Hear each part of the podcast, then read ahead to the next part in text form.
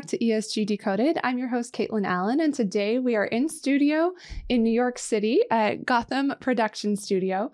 I'm so excited to welcome Leela Ramnath to the podcast. Leela, thank you so much for being here. Thanks, Kaitlyn. Great to be here. So, Leela is the Senior Vice President and Head of ESG at Warburg Pincus, a private equity firm, where she leads global ESG strategy for the firm and collaborates with investment teams and portfolio companies to drive and optimize implementation. She also manages key partnerships. Leela has 20 years of experience working across capital markets, emerging markets, and ESG. She's a former term member of the Council on Foreign Relations and is a board member of Climeco, and Ownership Works. Leela, we're so excited to have you on today to talk about the private equity perspective on ESG. So thank you for coming out. Let's start with a little bit about what is who is Warburg Pincus, um, just kind of set the stage for folks. Sure, um, and super thrilled to be here. I've been an avid listener um, well before we were uh, an investor in Climeco and, and continue to be so. So um, so yeah, Warburg Pincus is a global private equity firm. We our specialization is in growth equity, so we invest in all across all life cycles of investments, from earlier stage companies through later stage buyouts and everything in between. We have, I would say, we're probably one of the oldest, if not the oldest, private equity firms out there. We've been wow. in the market for over 55 years. And we've we have investors, uh, investment team professionals across the globe. So we have a strong presence in the U.S., Europe, in Asia. We're in China, Southeast Asia, and India. Actually, we've been in China and India for over 25 years. Wow! And uh, we have an office in in Brazil as well. We also invest across industries. So um, we invest from industrials to healthcare to technology, um, ranging from those to real estate in Asia, um, to a pretty broad range of industries, which um, makes makes my job fun. Yeah. It's a, it's um, a never a dull moment, I'd say. And it demonstrates that there's there's not a one size fits all for ESG, right? It has to be apt for the industry, for the company. Um, and I know you have quite a perspective dealing with all sorts of different co- companies in your portfolio for that. Let's start a little bit with your background journey. How did you get into ESG, so to speak, and end up at you know this huge global private equity firm? Sure. Um, so as you mentioned, I have 20 years of experience across fi- financial markets.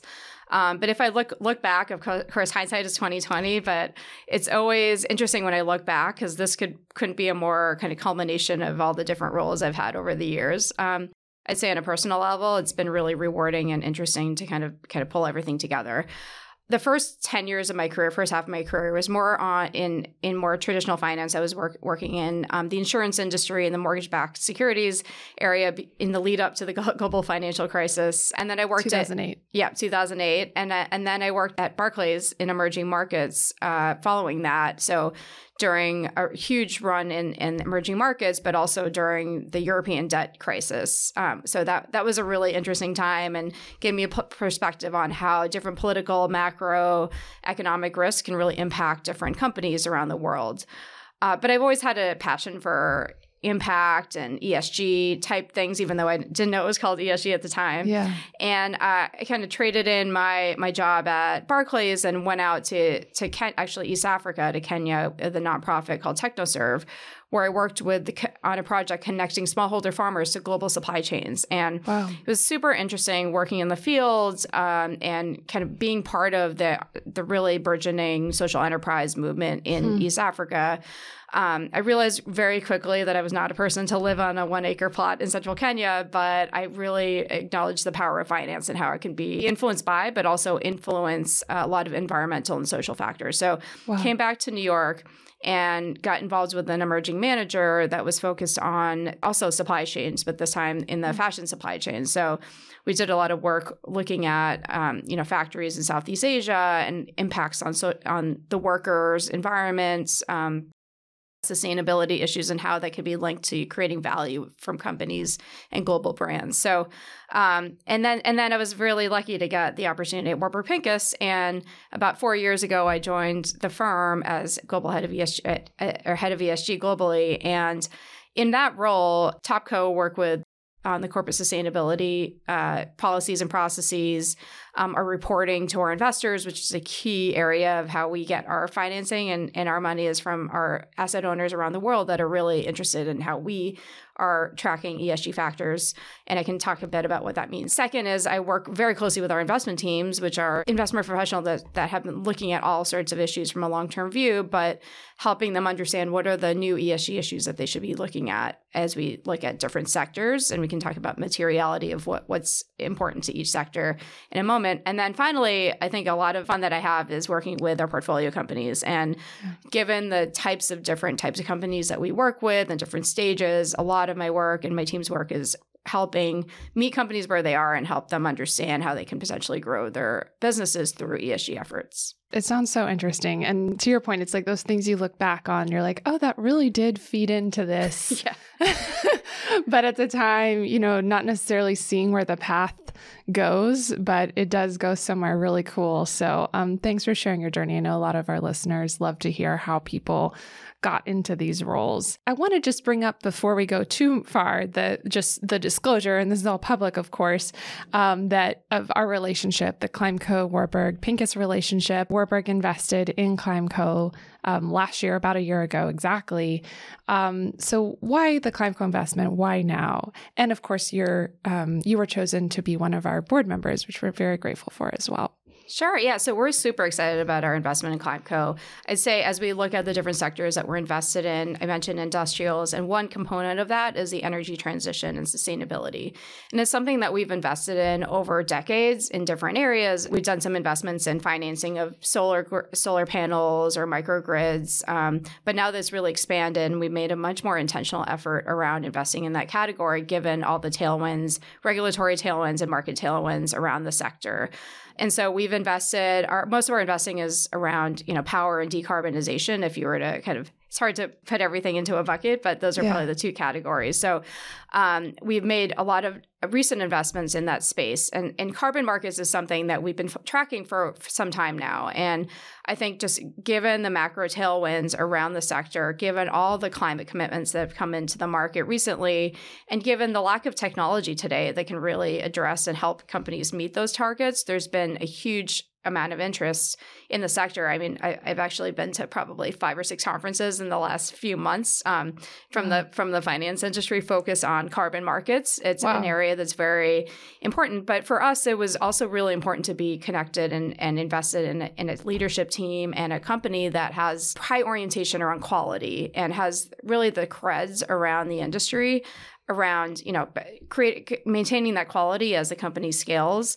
And also you know just has done the hard work. And i think that's what was really appealing to us in climeco is you know bill and the team and you all have spent a lot of time taking on the hardest to decarbonize industries and creating methodologies and pressure testing them. And and you know the, the establishment of the company since 2009 really shows you know a lot of different cycles and resilience through those cycles. I came on board as a, as a board member um, yeah. with the investment, and even though I'm not on directly on the investment team, a lot of my work is kind of during due diligence, thinking through. You know, is this a company that we want to be backing? Um, does it have the right quality standards? Would it would a energy transition team um, energy transition company stand up to all of the ESG requirements that we would ha- ask of any of our companies. And it's even more important for you know companies in that sector for credibility yeah. and greenwashing concerns. So we were super excited about the investment in Climeco because it stood yeah. up to that test. Oh yeah, that, that's it's so good to hear. The governance is so important in this space. Um, understanding your process. I mean, the the scientific prowess on our team that really can get into the weeds of why something is good quality or why it isn't. Mm-hmm. Um, you know, it's it's something that certainly I'm learning about. I know listeners know I started more on the corporate ESG side, so I've learned a ton coming to Climeco about about markets and in this space. So the conversations we have are certainly that governance piece for us, the G. Yes, it's impact, it's the E, it's the social co benefits. It's that G is what's very salient right now. And we stand behind our, our methodologies and our processes, right? So um, very cool. Well, let's go back to private markets, right? So there is perhaps there are perhaps differences in how uh, folks in private markets think about ESG versus public markets. Could you tell us what you think about that?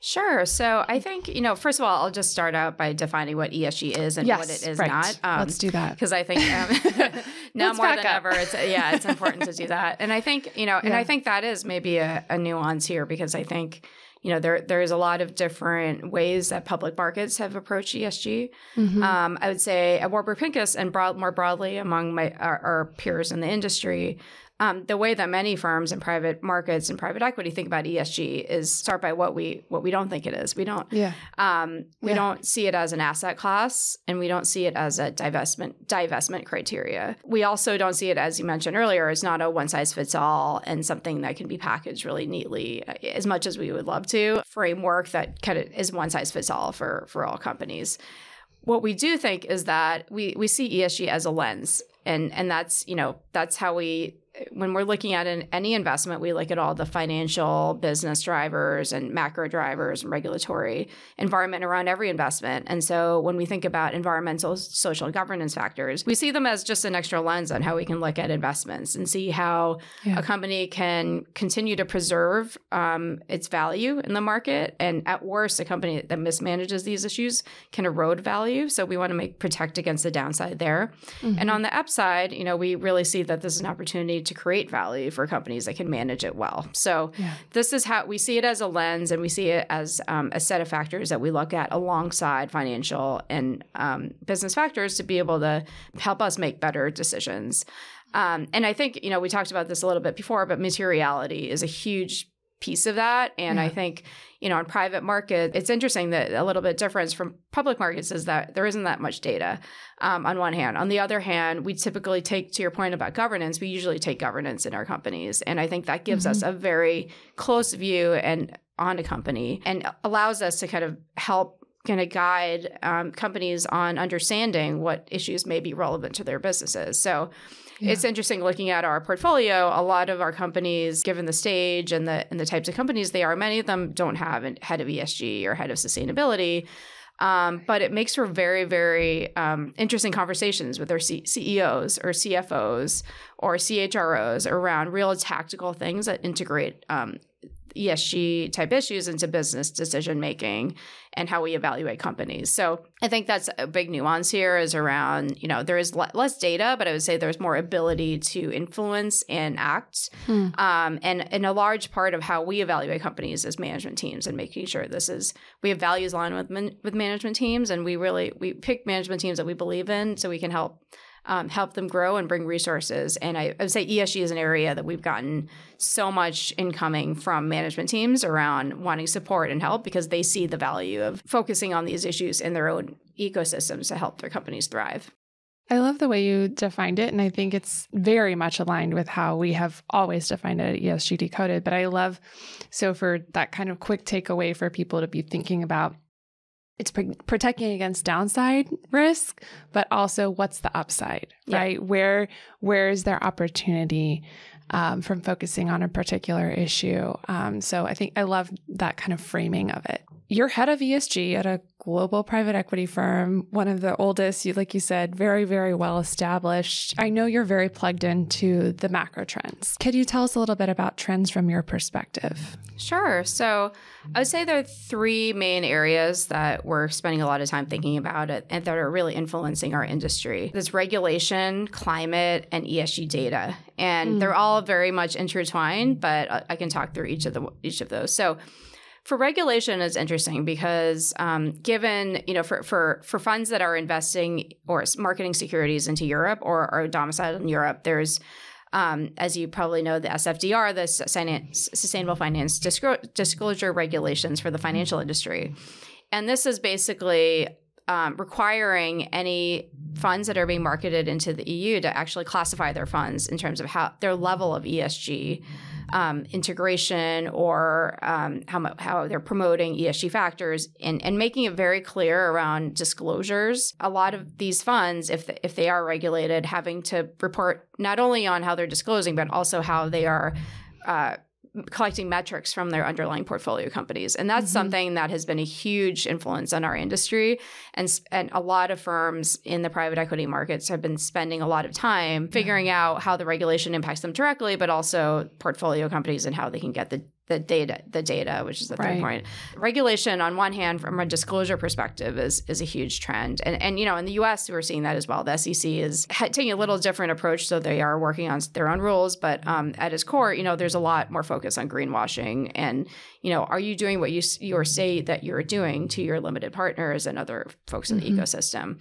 So that's on the disclosure bit. But there's also there's a lot of focus on regulation, but on, in terms of opportunities and incentives, the Inflation Reduction Act has really opened up the investability The of certain sectors, the Mhm. upside Yeah. exactly. and and you know legislations around the world are kind of putting you know places like Singapore where they have a carbon tax now and Yeah. ratcheting up quickly. You know, the, the, these are real issues that regulations are really influencing the way that companies, private companies, are thinking through these issues. Hmm. So, regulation is one. The second is climate, and climate is a super interesting. You know, it's it's a really interesting time. I think there's a lot of narrative around you know, public companies divesting and, and some of their assets going to the dark corners of private equity markets, which um, which is interesting because it's Yes. it, that's making the assumption that private markets don't have their own influences to do a lot of climate. And I would just Mm. say there's a tremendous amount of influence to focus on climate, not only from every private equity um, sponsors, investors, limited partners around the world that are making their own climate commitments, but also from portfolio companies themselves. Just you know, being able to do business in the world today, most companies, if they're in a supply chain of a larger company, they're going to need to start disclosing, and so Yeah. it's it's um there's a lot of pressure around kind of um and, and and and rightfully so around you know the private markets having more focus on climate and impacts of climate. And I think you know I was seeing a stat there was a I think 90% of global GDP today is covered by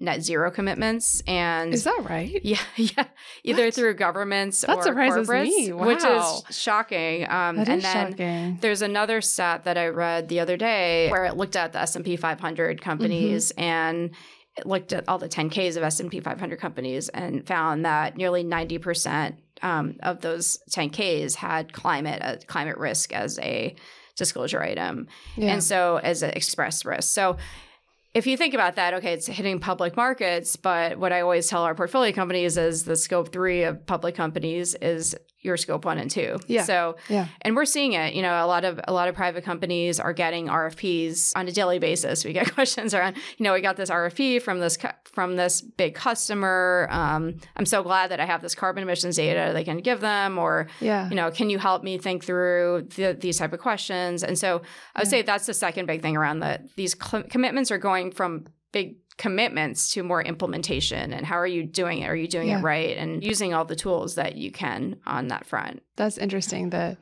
the RFP stuff, the request for proposal, right? It's almost becoming a requisite for doing business. Yes. Yeah.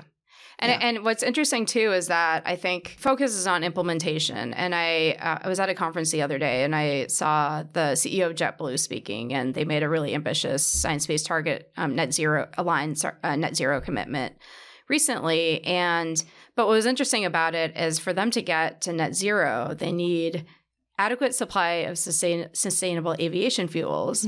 And they also need actually one of the biggest areas that would actually really help their emissions profile is actually the FAA refining and, and revamping and modernizing its air traffic co- control um, infrastructure Oh wow. in the US. And and so it's interesting because, you know, there are certain efforts that are being made in the industry around that. But in the interim, they see carbon offsets as a really important bridge uh, solution. And I think, you know, that focus on the high quality credits and firms like Climeco and others that are in that industry are so critical in this period of time to really have these companies think through not only how are they going to make the commitment, but also, you know, making the commitment, but also how are they going to action it about it in a credible way. oh, so so important. So you mentioned regulation, climate, and what was your third? So the third is data. And there's been um, an enormous amount of focus on private markets. Uh, Mhm. there's been, as I mentioned earlier, there's a lot more data available in public markets. Uh, but in private markets, there's been less so, and that's made it more challenging from a benchmarking perspective, and also from a from when we're getting these regulations. A lot of the work that's being done in private markets right now is helping private companies think through what are the metrics that they should be measuring for the regulatory purposes, but also think through what are the metrics they, they could really use for the whole point of this, which is to really help them manage right. their ESG profile. Yes, so goes um, back back to basics. How can this help your business? exactly, exactly. Yeah. So it's it's been an interesting. There's been a lot of work around this, a lot of industry initiatives that are focused on more kind of standardization on ESG metrics. Um, there's also just a lot of data providers out there that are using um, structured and unstructured data sets to kind of glean more information on portfolio companies and private equity firms and privately held companies. I guess the bottom line is that it's better to tell your story before someone else tells it yes. for you because yes. there's so much data out there that yeah. could be misinterpreted and put into different contexts. So yeah, um, that's that's something that a lot of the industry is navigating today. I remember even probably 2017, something like that. I remember going to a sustainable finance conference. It was here in New York, actually. Well, actually, I don't want to say it because my memory, I had had babies like, maybe I won't say the name. But one of the data, big data firms said that they were able to estimate, like at that time, so this is before even the amount of data there is today, they were able to estimate the carbon footprint of a company um, using whatever AI, analytics, all that mm. kind of thing, 90% of the time they were like right on target. So wow. even at that time, people were doing these calculations for you. I mean, mm. it's hmm. just even more so nowadays. So it is so important, I think, for every company to to know and own their own data and own their own story around this. And it kind of makes me think. I know you're involved with the Sustainable Markets Initiative. Mm-hmm. Um, and I know data is a big focus for you guys there. Could you tell us a little bit more about SMI and and what you're working on? Sure, sure. So we we joined an organization called the Sustainable Markets Initiative about a year or so ago, and this is this is a broader initiative that now King Charles has has um, kind of pulled together a lot of yeah. CEOs across different industries mm. to take on different topics within ESG. And so there was a private equity task force that was pulled together of C- at the CEO level to kind of think through a lot of the initiatives um, and, and really think about the private equity industry and what what are positive areas of leadership that the that these firms could work together on. So as part of that, there are three work streams that came out of that. And what was really interesting for me was that it was the CEOs, and then there was a parallel, what we call an action committee, which is basically mm. heads of ESG at cool. respective firms to really drive through the work. And so there are three work streams that were identified: one on biodiversity, one on climate, and one on ESG metrics. And I think the ESG metrics workstream is, is one that we um, we ended up taking on and worked with a lot of our peers across the industry to think through this issue around metrics and what th- what that means in the private markets. Um, I think there's no shortage of frameworks out there, as you know, um, around ESG metrics and rating agencies and, and whatnot. But it can be very confusing for those of us that are working with portfolio companies that are saying, look, uh, what should we be measuring? How do we do this? Yeah. And and so what we did was we first identified four use cases for ESG metrics in the private equity industry. So two are very reporting oriented. So one is around our reporting to our limited partners, which is, as I mentioned, this is a, a, request that we're getting more and more from our from our investors around what are the underlying data points from our portfolio companies. One is LP reporting. Second is regulation. And, and you know, if you're regulated under EU, as I mentioned, you're gonna have yeah. to start reporting on that. So there's been a lot of focus on those two categories there's been less focus on back to what we were saying before first principles of like why are we collecting this data to begin with what's the point exactly yeah. and and so we define you know two use cases for that one is to make better investment decisions again that broader set of risks and opportunities and that the wider aperture on those on those issues and then the second is helping portfolio companies be able to manage within their own ecosystems in the most you know helpful way for them so they can measure what's what's most manageable and but also most most um, meaningful to their own set of stakeholders. And so we came together and um, thought through a lot of these issues and a lot there a lot of ra- big range of firms and yeah. and um, you know different jurisdictions and and we came up with a three step process of how to think through this. And our hope is that, you know, this will be helpful for not only asset owners, the, limit, the limited partners that are trying to gather data from general partners like private equity firms. We think it'll be helpful for other private equity firms that um, maybe earlier on in their journey, and mm-hmm. then also helpful for portfolio companies that are trying to navigate this real time. So the three steps are this. Um, one is thinking about it through a private equity materiality focus. So um, this is more kind of looking at where the companies are in the world. If, are they subject to EU regulations where the standards are higher on some categories than others? Are they subject to US, Europe, or um, Asia, et cetera. Where are they in the world? What are the ge- geographical mm-hmm. regulations that they should be thinking about? Not only regulations, but also the benchmarking of the industry in that right. part of the world. What kind of investments are you making? So in private equity, you know, there's a huge range. There can be, as I mentioned, I started out this conversation saying we do anything from earlier stage to later stage. And that's really meaningful because if we have an ownership stake, yeah. uh, control stake in a company where we have several board seats, we can do a lot with the company. If we have very small minority or non control stakes, that can be a very different conversation. With, and we hmm. would have to partner with other sponsors. So, and other owners of the firm. So, um, interesting. Yeah, that, that sliding scale is really important. Yeah.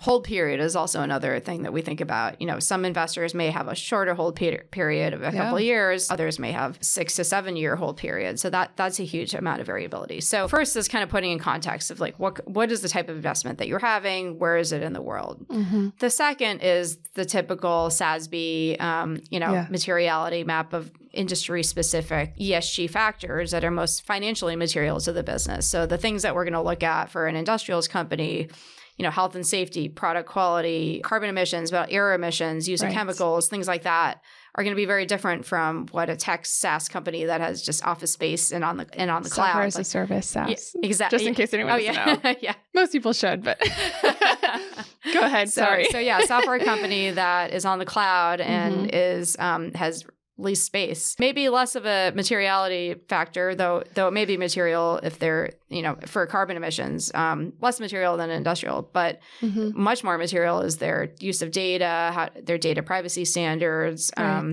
and so th- that materiality lens is key. And then the third step is having an understanding of where the company is in its maturity around basic business processes, but also where they what their aspirations are around ESG and kind of right sizing it to that. If you have, mm-hmm. you know, at a company the other day say, you know, we're, you know, 300 million, we want to be a billion dollars in the next couple of years. What do we need? What is the ESG program that we need to have when we're a billion dollar company? Right. It's a great question. You know, that's an aspiration that they really have and they want to, um, they want to track to. And, yeah. and there's a different set of KPIs that I would probably recommend to there as a starting point. We would have a more aggressive kind of ramp up period versus a more startup business that is, you know, doesn't have a head of HR, doesn't have a head of right. most of these. yeah. and, and, and we're just like, look, you can start with the minimum things yeah. and, and then we can work as you scale and grow. We can yeah. help you kind of think through those. So those three steps, I think, kind of give it a little bit more perspective. And rather than, again, you know, when we're thinking back about, you know, the reporting we have to do, and mm-hmm. that's something that is important to our limited partners, is important to regulators, and we'll absolutely do that. But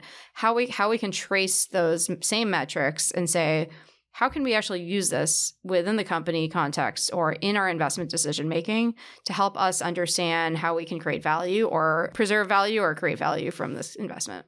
Oh, wow, Leela, this is so helpful. I know people are just going to eat up this episode with all the in depth information that you've shared. I love the three step process for private equity, and I think it's going to be super helpful. Um, we'll definitely include a resource link with this episode, as always, so that folks can take a look in more depth at that at that process. I don't have anything else that I can add. This is just so uh, what a fantastic episode. Um, do you have any sort of closing thoughts before we sign off?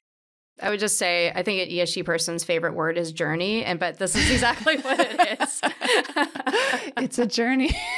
so I think it is interesting yeah. though. That's what we're trying to create here is just that step of like, are you do you just want to do the minimum stuff right now and kind of aspire for something later, yeah. or do you want to be the advanced in- industry leader here? But I would just, I think, um, just going back to the beginning of like definitions, why we're doing this to begin with. And this is, again, a way that we look at how we can, we think companies can you know create either preserve value or create value. Right. And so if you think it through that, it can cut through the noise and use data to to support those decisions. Mm-hmm. Um, that's what we're striving for. And yeah, that's all I, will leave you with that. That's perfect. Well, and and I just want to say too before we sign off that we're so grateful to have you on our board at Climeco, to have Warburg Pincus as an investment partner as well as Heritage. We're just so grateful for the support from our investors, and thank you so much for being here to share your perspective. Great. Thanks a lot, Kaitlyn. Yeah.